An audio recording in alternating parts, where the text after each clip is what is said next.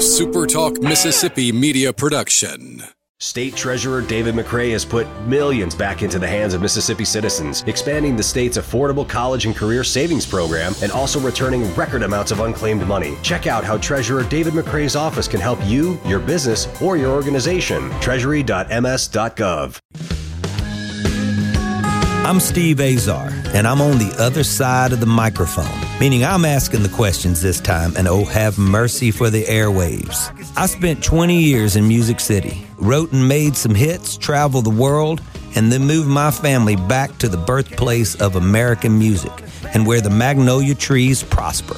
And now, every time I put my feet on Mississippi soil, when I'm off the road, well, I'm at peace. On this show, it's all about hearing the stories straight from the mouths of the friends I've made along the way, their journey to success. Heck, there might be someone on, I don't even know, but you know how us Mississippi types are. We tend to take well to new company.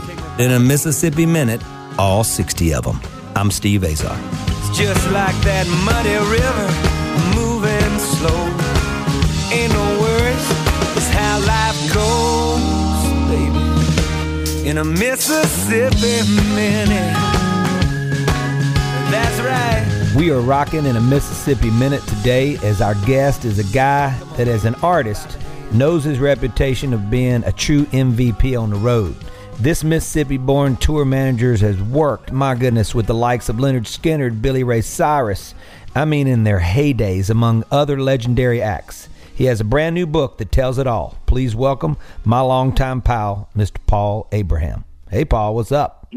Hey, Steve, how you doing this morning, man? I'm stumbling through it a little bit, obviously, but I'm gonna, you know, I'll get there.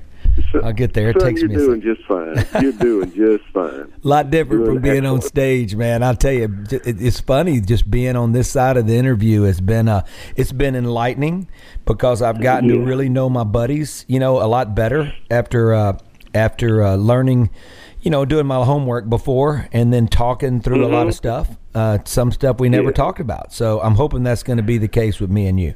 I think it's going to be perfect. So everybody will know this. When I was trying to get there, uh, there were rarely anybody that was nice to me and my brother when we were trying to do it.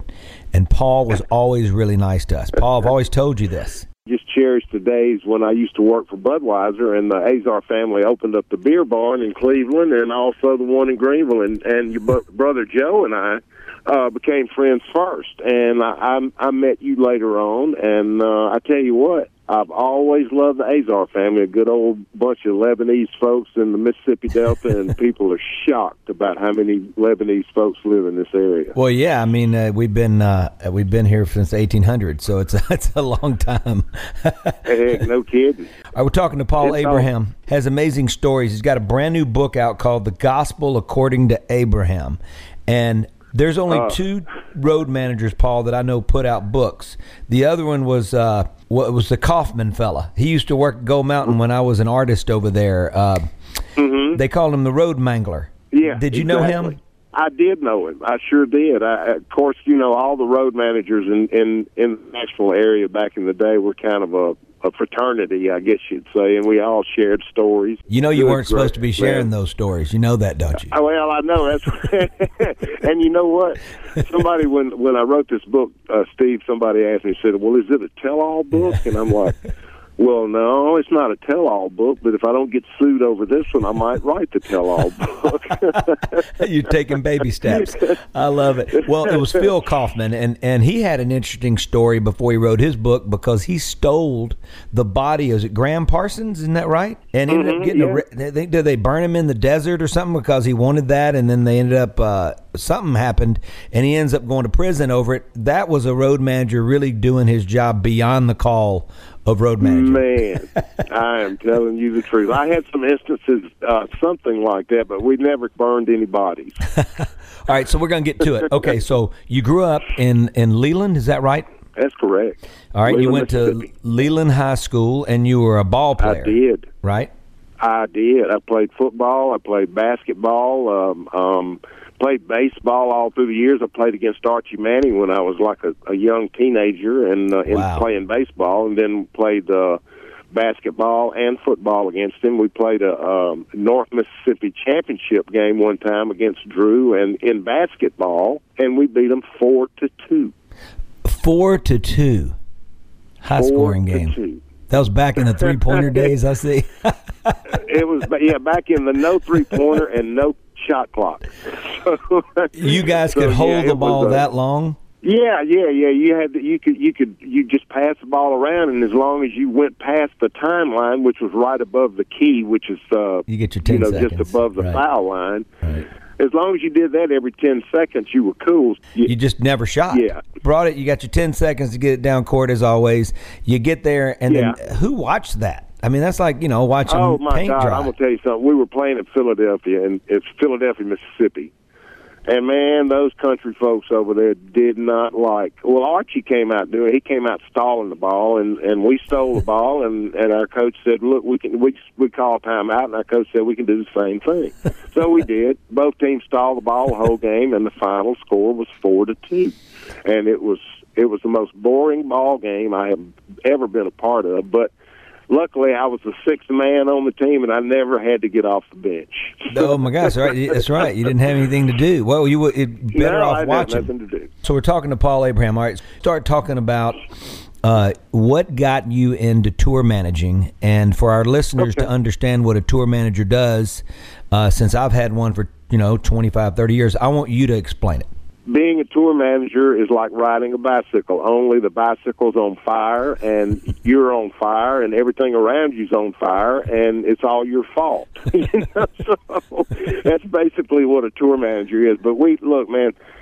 When the when the contracts are signed, uh, the tour manager gets the gets the contract, and pretty much it's his baby from then on. So once you get out on the road and if the hotels aren't right or your transportation's not right or if your or if your media you know your media contacts aren't right or something like that it's going to be the tour manager's fault because the tour manager does a thing they call the advance which basically it's uh you know it's what everybody every tour manager does and they hate doing it because a lot of times you'll call people and they don't call you back but um, you know it's a, a necessary part of the program. It really is. I mean, if you don't get the advance right, then you're going you pretty much going to go out there and find things go wrong. So, uh, and and me working with a band called Skynyrd, Right. Love that. it was it was times multiply times seven band members and two female vocalists, forty two crew guys, and and then you know you know from then what you what was involved. Yeah. So, what was your first tour manager? Was Lynyrd Skynyrd your first time around? Absolutely was, buddy. It sure was. Wow. Back in uh, 1974, my brother Carl and I brought Skynyrd to Cleveland. Uh, we play. We had him play at the Bolivar County Expo Center, and we just became real good friends. And uh, ten years after the plane crash, I was visiting Gary Rossington, uh, who's the leader of Skynyrd, up in uh, Wyoming. And we kept talking about they he had a bunch of promoters around the country that were looking to they wanted to for the band to get back together and do a tribute tour. And it was going to be a short thing and, and it was going to be a one d one time deal and, and it was going to be done with. And Gary wasn't real sure whether he wanted to do it because he wanted to make sure it was done right and and we were just talking about it one time and he said well you know Paul and we were in in Jackson Hole Wyoming where he lived he said, "Paul, I tell you what, if you'll if you'll come out and do the, the these shows with me, I, I, I'll do it." And I'm like, "Well, Gary, I've never done anything like this before." And he said, "Look, we're going to do 32 shows. You know, you can come out there and we you could sleepwalk through that." And I said, "Okay, I'll do it." So, 32 shows came and went. Ten years later, we were still out there doing it, and, and obviously, it got to the point where I just, you know, I just couldn't do it with them anymore. It was, it was a hard, hard job, and I've picked cotton before, buddy. It's the hardest thing I've ever done. Well, so let's talk about it. You're talking about a zoo, basically, or a circus, and uh, you're you're Oh, yeah. talking about a lot of just a lot of personalities. Uh, you know, with with Mm-hmm. everybody, with me on the road, you really have to deal with me, and, and then everything falls from there. But with you guys, y'all, you guys, like you said, big, big, big band. Uh, You have your Yep. band's families, or girlfriends, Yeah. or boyfriends, or you know, or guests, or friends, or whatever. You're dealing with all that. I mean, I mean everything. The promoter, the hotel rooms, the food, the catering, the it never ends. So the bus drivers. Absolutely. The, so you're running The- a circus. The, exactly, and it was it was a three ring circus too, and it really was. Uh, at one point, Artimus Pyle, who was our drummer, Yeah. he brought out he he was living in Jerusalem when we started this tour. so he brought out three members of the Israeli army and a rabbi. Wow. So so we had all these extra people riding on the bus and I mean it really it it created havoc at times but you know it was it was all worth it Steve. I mean you know the all the the um to be able to be at standing uh in the wings at on the you know on the show night right. and watching those people in the audience. I mean, some of them had you know tattoos all over them, and some of them were big biker guys, and some of them were just you know just good old good old fashioned blue collar worker Americans, and some of them would be, I mean, they'd be smiling, they'd be laughing, they'd be crying. I mean, it was just a the whole gamut of emotion, and to be able to sit there and witness that, especially for for Skynyrd, it just meant so much to me because I mean, you know, back in the day, they were probably my favorite band, and and um, some of their music is still some of my favorite music. They were ones that sort of brought the whole southern rock thing to uh, fruition. And Yeah. Well, we're going to talk more about about your experience with them and more. We're with Paul Abraham. He's got a brand new book that almost tells all because he's waiting to see if he's going to get sued or not. The Gospel According to Abraham. I'm Steve Azar. You're in the Mississippi Minute. We'll be right back.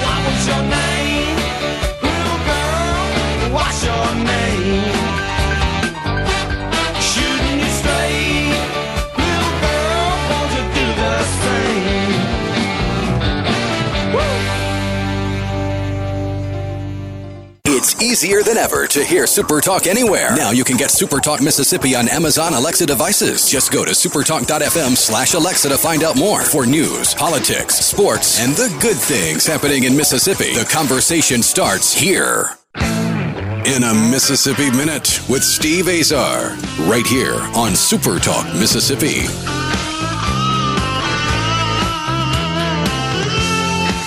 Steve Azar. We're back in a Mississippi Minute. We're with brother Paul Abraham, one of the greatest tour managers ever, and that is a fact. And he's a local boy, grew up in a small town uh, right around the block from uh, another uh, small guy named Jim Henson who invented the Muppets and created the Muppets. So a lot of talent coming out of that that little town of Leland. Paul, take us on some journeys in your book and just don't give it all away, but we, we want to tease some people and make them go buy the book. Since we're talking about Lynyrd Skynyrd, you know, give me a story or two that you can remember that just sort of Okay. uh, never left your, you know, never left you. Okay. Well, this is this is one that probably will never leave me. We were doing a, a European tour, and we had just finished a show in Berlin, and we were going to drive overnight from Berlin to Paris. I was getting everybody ready to go, calling everybody, say, "All right, get your bags ready." The the bellman be coming by to pick it up. As soon as the bellman comes by to pick up your bags, you get you know get down and get on the bus, and we'll head on out. Hmm. So I got to looking for Leon Wilkeson, which was at one point in time I was going to name my book "Looking for Leon" because that's what I did spend a lot of time doing. So I knew where he'd be. I went down in the bar, and sure enough, he was sitting there with this. I mean, this gruff-looking, long-haired, greasy kind of looking tattooed fella. And I said, Leon, I said we need uh, we need your bags and we need you on the bus here in about five minutes. And he and he looked at me, and this other guy looked at me. He says, and he talked to me in his thick, thick British accent. He says, "Well, don't you know who I am?" And I'm like, uh, "I said no." I said, "I really don't care who you are." I said, "But we got to get Leon on the bus." He said, "Well, well, I'm Lemmy Kilmister of um, um, I can't even remember the band that he played for at the time, but." Anyway, we go on, we go on, and, and finally, I just tell Leon, I said, "Look, Leon, you need to get on the bus and let's go." So Leon got his stuff, and and uh, anyway, Lemmy, who you know anybody that's probably listening to this uh, interview knows who he is, but but he was just this big, gruff-looking guy, and he's since passed on, and uh, like a lot of our guys. We anyway, we drove on to Paris. Uh, we had a day off in Paris, and we got to go see the Louvre, and uh, went to Jim Morrison's grave. That was a night off, and then the next night we were playing a show at a um, little club thousand about a thousand people in the room. And after Sweet Home Alabama, the band would always go to the dressing rooms, and I emphasize rooms because this night we only had one. All the guys get in the dressing room, and it, and this pushing match starts between a couple of the guitar players and the lead singer, and and the lead singer's going a little nuts. I mean, he'd been drinking a bunch of Jack Daniels that night, Yeah. and uh, we get all of that straightened out, and we get them back on the stage to finish the show with Freebird, and then we get them back on the on the vans to go back to the hotel, and we get back to the hotel, and it starts up again. Johnny Van Zant takes a swing at Ed King, breaks his I was about to ask you, was Johnny singing? finger. Okay. Yeah, yeah. Breaks his bird finger, his slide guitar finger as well. And um, two nights later, we had a Westwood One show to do in, in London. And so we had to call off that part of the show. Ed still played it, and he did fine, but he didn't want anything recorded, you know, just in case he made super big mistakes. But anyway, as that night went on, I thought everything was all settled down, and and I get a call from somebody about two in the morning said Johnny's either trashing his room. His wife was there with him. They were they were concerned about her. so I go and I knock on the door, and I hear all this ruckus in there, and and his wife opens the door, and and Johnny looks like he's possessed by the devil. And so he picks up one of these uh, rack things with the straps on it and the metal and all he the, the, that you put your suitcases on Right. and he he slung that thing at me and hit me right across my shins, and then he starts running at me, and I did what any old Mississippi Delta redneck, whatever you want to call me, would do. Son, I hit him right between the eyes when he got close enough. I and and as soon as I hit him, blood went everywhere, and I'm like, "Oh my God, I'm gonna get fired over this." Well, the gendarmes came to the door. They were going to put me in jail. They were going to put him in jail, and I somehow talked them out of putting anybody. Because you're a great And- tour manager. yeah, yeah. They they would try me real hard when we got overseas. Though I'm gonna tell you the truth, it seemed like every time we got in some foreign country, they would just really go out on a limb to see how far they could push it, see how far I could go to Right. to maybe n- not rescue them. But anyway, the next morning, I'm waiting downstairs by the bus to get everybody on the bus. Johnny comes down with sunglasses on, and and he kind of grimaces at me, and his wife looked at me and kind of gave me a half smile, and then Gary Rossington and his wife come out, and he said, "Paul," he said, "I really don't want to fly on the same plane that Johnny's on today. Can you book us a new flight?" Unbelievable. And I'm like, and I'm like, oh my God, here I got to book a flight in in a five minute span. But anyway, I said, Gary, I tell you what, man, I don't really want to fly with him either. I said, why don't we just take the bus? We don't have a show tonight. Why don't we take the bus and we'll cross the English Channel in the bus and we'll take a little leisurely trip back to London like that? And he said, very cool. So we we hopped a ferry uh, right there going across the channel and uh, stopped and got us some good fish and chips along the way Yeah. and and just uh, you know enjoyed the trip. Instead of getting fired, I got a bonus. So How about that? So for, anyway, for a good right, that was that was one of. you're running an adult daycare service. unbelievable Yeah, and you throw in you throw in Jack Daniels and Yeah. any other you Oh, know yeah. extracurricular stuff you know that that comes about, and then you know it's it's really a hard job. She's like I said, it's the hardest hardest job I've ever had in my life. Now, later on. When I went to work for Billy Ray Cyrus, it was a whole different story. Well, yeah, mean, we, I want to talk like- about Billy Ray because I got to know Billy Ray on a plane ride to, Oh, to the. West Coast. I Super, lo- loved him. super, Oh, super nice. guy. very Absolutely. intelligent.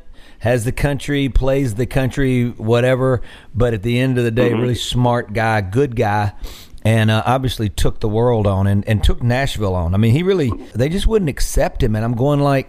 I felt that way that they wouldn't take him, and he's he was the first one to sell all those records at one time. I mean, he did such Mm-hmm. an amazing job, and then he goes and does acting, and he does all this. He's successful every step along the way, which tells Mm-hmm. you it wasn't luck, and also that he was appealing to a lot of people. We're talking to Paul Abraham. He's got a new book called "The Gospel According to Abraham." It's a great title. It's a great book. I love the cover. It's got a tour bus on the front. Hey, so you know, I, I you know, you would have loved me because, I mean.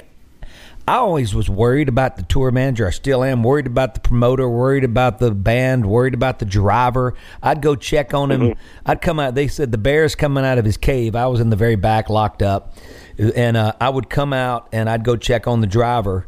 and just go to stay up with him sometimes in the middle of the night. You know, our hours are all messed up. I realize on the bus, Oh, yeah. you just need to sleep when you sleep and don't fight it. And if you're up five hours in the middle of the night, that's just the way it is. You sleep during the day, and and uh, Oh, yeah. your your clock's all messed up. And it's it's good when you're on the road, but when you get home, you got to get it right for your family. But we were there, and I remember I had my bus, and I would do things like it'd be eleven at night, and I'd call my driver to come pick me up in the bus to go to Taco Bell. I mean, that's like the hardest, most horrible thing I ever did to my driver. You would have loved to have worked with me because you. oh my God, are you kidding me? You you would have been a walk in the park. Oh my goodness, Paul. Let's jump into Billy Ray. Okay. You have so many artists that you that you manage. Was Billy Ray the easiest? Oh, without a doubt. I mean, I did work with Michael Peterson as well, and he was he was really easy too. But Billy Ray was more of a, a, a hands off type guy. I mean, he didn't want you. He didn't want you just you know fussing over him. You know, he wanted to. He wanted to. He did a lot of things on his own. I mean, there, there was a lot of times when I wouldn't see Billy till about right, you know, fifteen minutes before meet and greet. Right. because he's out he's out seeing the country doing stuff on his bus or whatever. He would usually fly in. It was about the time he was doing that show Doc, and then he started doing the Hannah Montana thing. So Billy would fly in on the on a on a charter jet and do the show and do the meet and greet, and then he'd jump back on that jet and be gone. And Lord knows, I mean, I loved I loved Billy to death, and I loved him for that reason because he really and truly let us do what we wanted to do out there. We saw national parks all across the country. We, you know, we Yeah. we'd go spend two days in New York City when we had days off, or just you know, just whatever we wanted to do. He said, "Man, just go do it and have a good time, and be sure." And buy the band a dinner on me, and then and believe Wow. me, we'd always do that too. Yeah. always. But That's just good. a super good guy, man. I mean, just one of one of the nicest people I've ever known, music business or otherwise. Right. His daughter has been on fire. She's been in the press. She's been whatever. But you be a pop star in this day and age. I don't think it comes with being being perfect to society. I think you got to shake it up a little bit, uh, a la Yeah. Madonna. And I think the girls in this generation sort of feel like that. That's sort of deal. Taylor's done a great job. Taylor Swift of sort of maintaining some sort of balance the whole way through. Um, but they're, they're trying. You know, the media tries to find a way to even uh, get to her and whatever. But th- you know, she's a great girl, and I think that they do what they have to do to compete uh, and stay in the limelight. And I think some of it's almost like this. It, it's acting. You know what I mean? Just to, you know to make sure, and that's how they get their music heard. everything that happened with uh, Miley from the time she was about 10 years old was planned. Everything that happened with Miley was pretty much planned. I I, mean, all the way down, even even the wrecking ball. Okay, so Right. It was all it was all planned. They knew what they were doing, and right now that child is worth about a half a billion dollars with a B. which is why I'm telling you the family is so intelligent. And for some reason, Music Row was beating on Billy Ray so bad. Man, I thought Billy Ray could sing great. I thought I loved how he was with his fans, and uh, that's just another whole story. We're with brother Paul Abraham, one of the greatest tour managers ever. I'm Steve Azar. You're in Mississippi Minute. We'll be right back.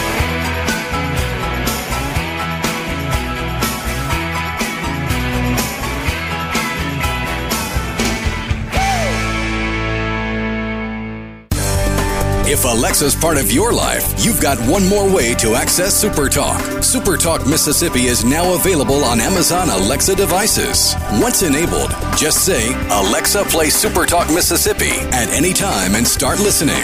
It's that easy. Just one more way to stay informed and connected with your state. Learn more at supertalk.fm slash Alexa. SuperTalk Mississippi. SuperTalk Mississippi. Now available on Amazon Alexa devices.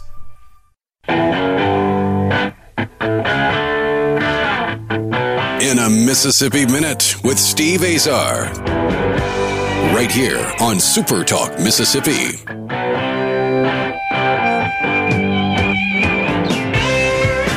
I'm Steve Azar. You are in a Mississippi Minute. We're with Brother Paul Abraham. Uh, the new book is called The Gospel According to Abraham. Paul, uh, tell us about your dad and uh, growing up and, and the influence he had on you in the radio station. Obviously, it started there.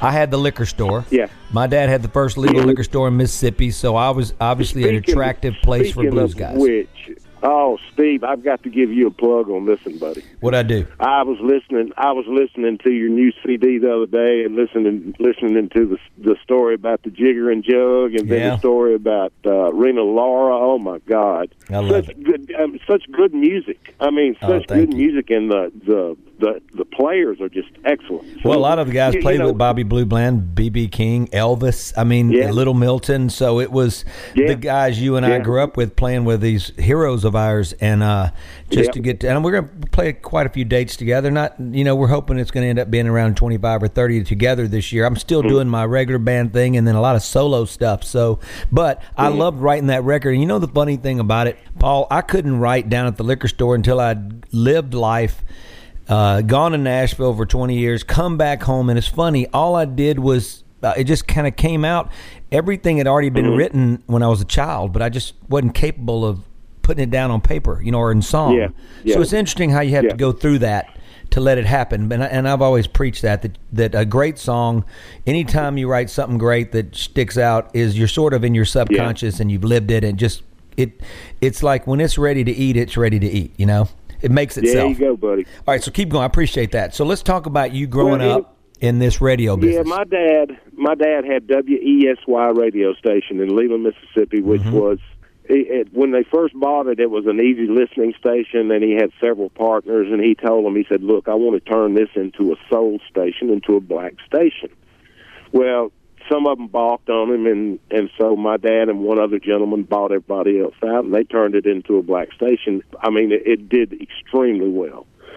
So um, anyway, my dad, you know, he he got us to listening to all different kinds of music. He encouraged us to play music, and me and all and both of my brothers have all all played music. We played in the Leland band, Leland High School band, and um, you know, it was just one of those things that that that every everything that that we did in our life and our young lives had to do with with my father's encouragement, and you just don't get that a lot these days. You know, no, what I mean, don't. I had, a lot I had of the people same say, thing. I had the same encouragement. Yes, but yeah, every, everybody says you got to go to college. You know, you got to go get your degree. You got to do this. You got to do that. Well, my dad's my dad was just the opposite. I mean, he he of course he wanted everybody to go to college, which we did, but um, he wanted us to find out about the arts, and he wanted us to find out about sports, and you know, and, and different things like that. And he you know, I think the education part of it was secondary to him, but you know, it it it,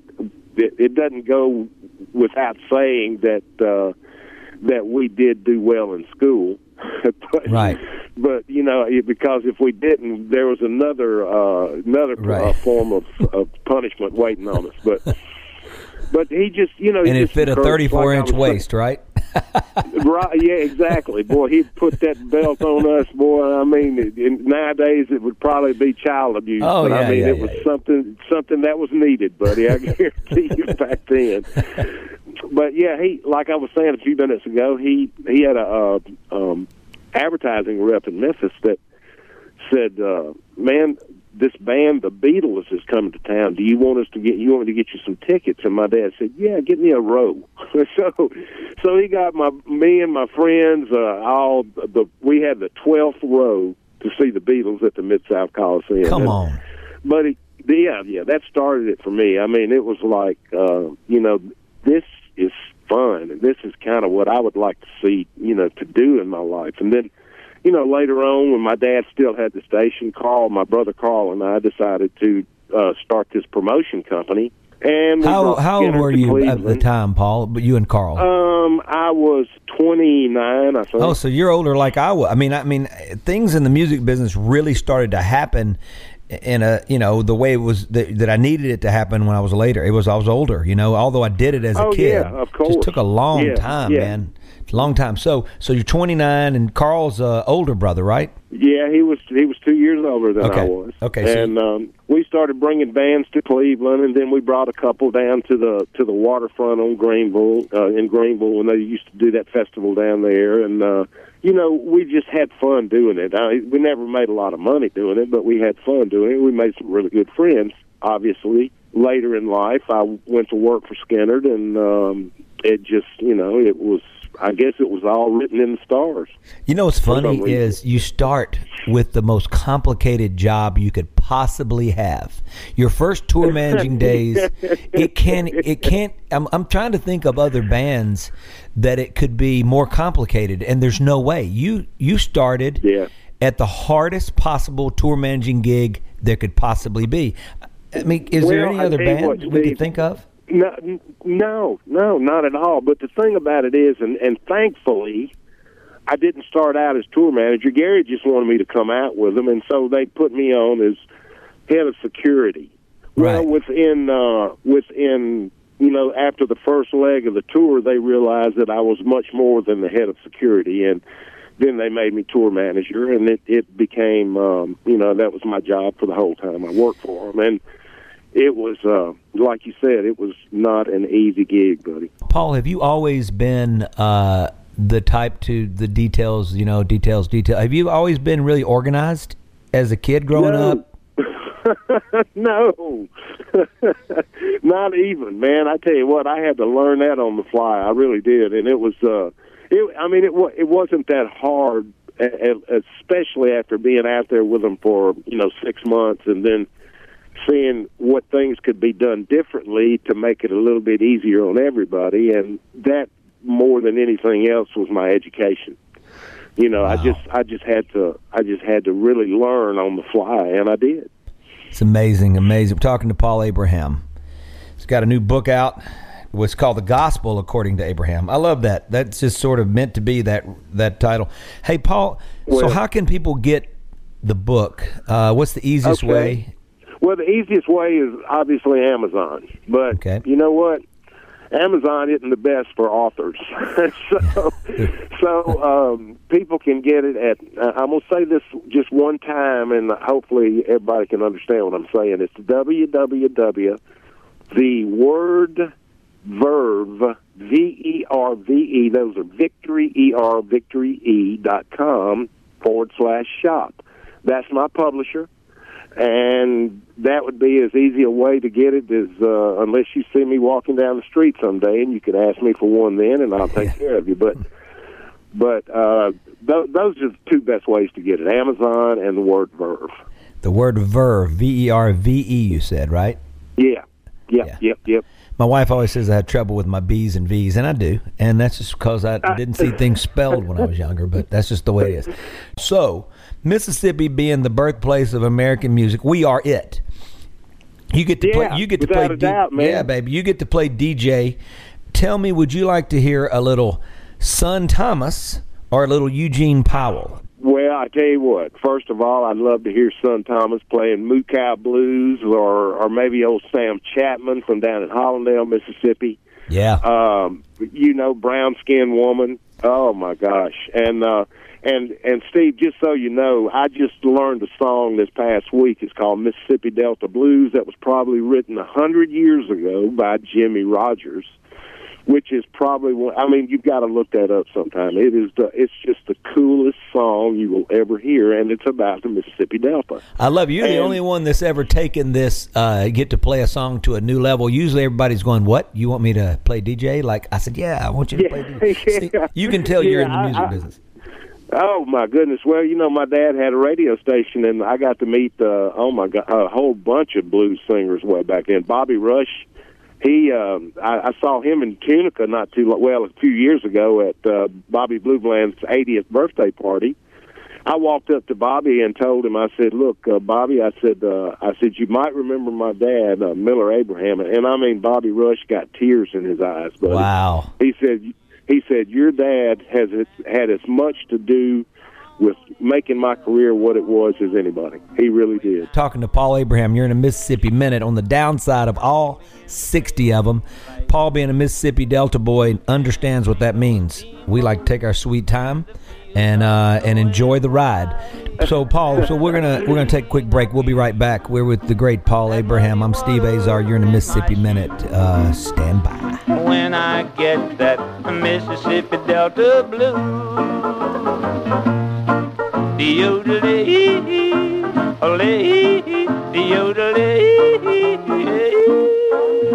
Feeling down?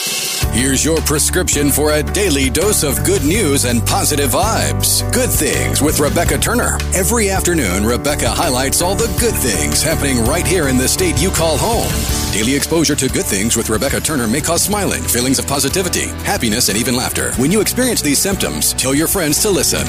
Okay.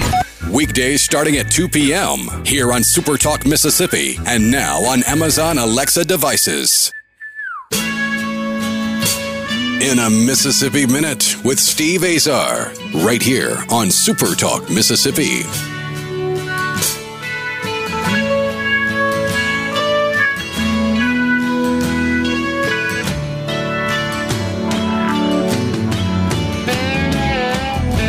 I'm Steve Azar. You are in a Mississippi Minute. We're with Brother Paul Abraham.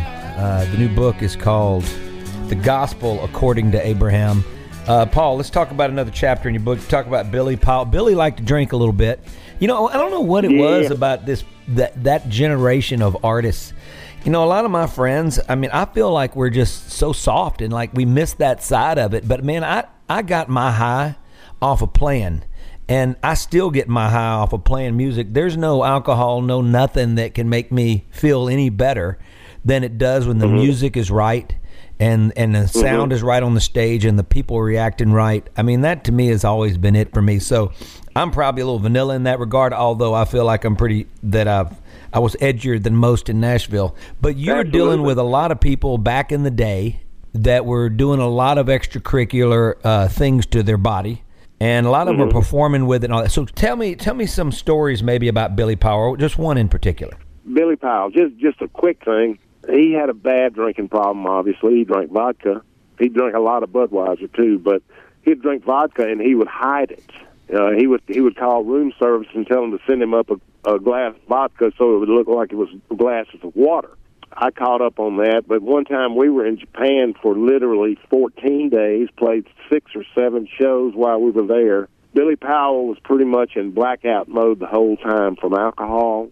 The boy never missed a note on the piano. Never missed. How's that possible? I Your fingers from your brain. I just yeah, yeah, you know, I mean, and that's the whole thing. And and Billy too. Um, one time I got a call from. Um, well, it was our management, and they said that Billy was in Jacksonville, and he had pulled up in a hotel room, and he was drinking, and he wouldn't come out, and he, they wanted me to bring him to Mississippi. I live way in the country. I, I'm sorry, to Mississippi in Nashville. I was living way in the, in the country. It's out of Nashville, so I, I flew down there, and our our stage manager who lives down there in Jacksonville with him was uh, he went and he saw Billy, and he told Billy that I was coming there to to take him to to Tennessee, and Billy he said, "Okay, let's do it." So Billy jumped on the plane with me, brought him home with me.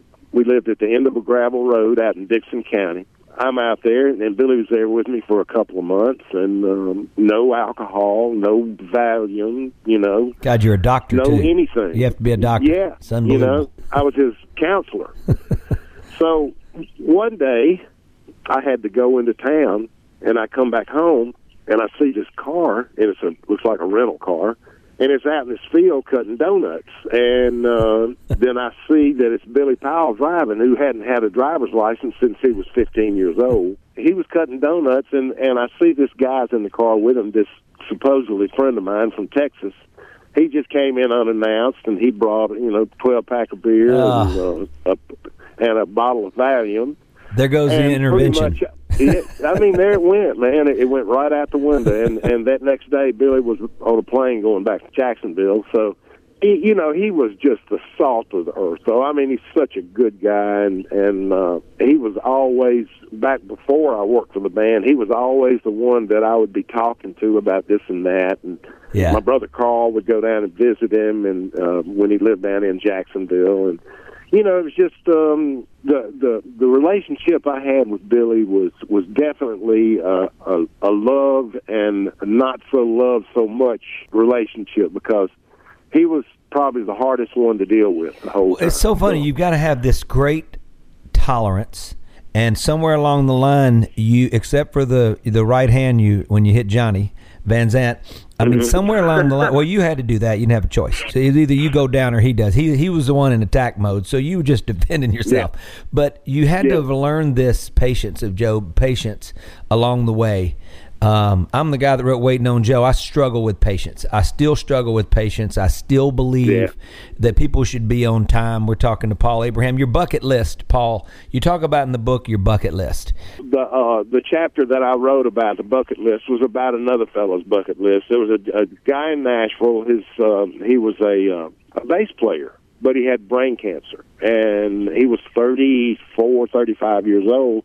I get off the road one time, and my manager calls me and asks me if I know anybody that wants wants to drive this guy to Alaska, or do I know a bus driver that'd like to take these folks to Alaska? They had done a benefit for him and gathered up thirty or forty thousand dollars, and they wanted to, you know, this guy to go see the northern. He wanted to take his family to see the northern lights, and he mm-hmm. couldn't fly because of his condition. A- anyway, long story short, I ended up driving him and his wife all the way from uh, Nashville to Whitehorse, Yukon Territory. and that's as far as we could go until we thought we better turn around and come back because we didn't know whether he was going to make the trip all Wow. the way back or not. Yeah. So, anyway, we made the trip. We saw the Northern Light, got home, and two weeks later, he passed away. And Wow. It was probably one of the most fulfilling things I've ever done in my life. And to tell you the truth, Steve, my bucket list is pretty much done because I've been uh, in all 50. I've been in in so many cities and I've been around the world a few times and I just don't know of anything else that that I can do that would um that would compare. We've seen it all, and we came back home to our Delta roots and the Mississippi roots because there is no place like home. Paul, I can't thank you enough. Everybody, you've got to check out the book, The Gospel According to Abraham. Uh, he goes into great detail about a lot of these uh, these uh, crazy musicians. Uh, I'll see you uh, on the streets uh, somewhere And in the next day or you'll, two. You'll see me at the Mighty Mississippi Music Music Festival, Oh yeah, too, buddy. I love it, brother. I love you, brother. Thank you so much for Love you too, taking the time. All right, later. on. Okay, buddy. Bye. I'm Steve Azar. In a Mississippi Minute, all 60 of them, where you can take your sweet time. A SuperTalk Mississippi media production.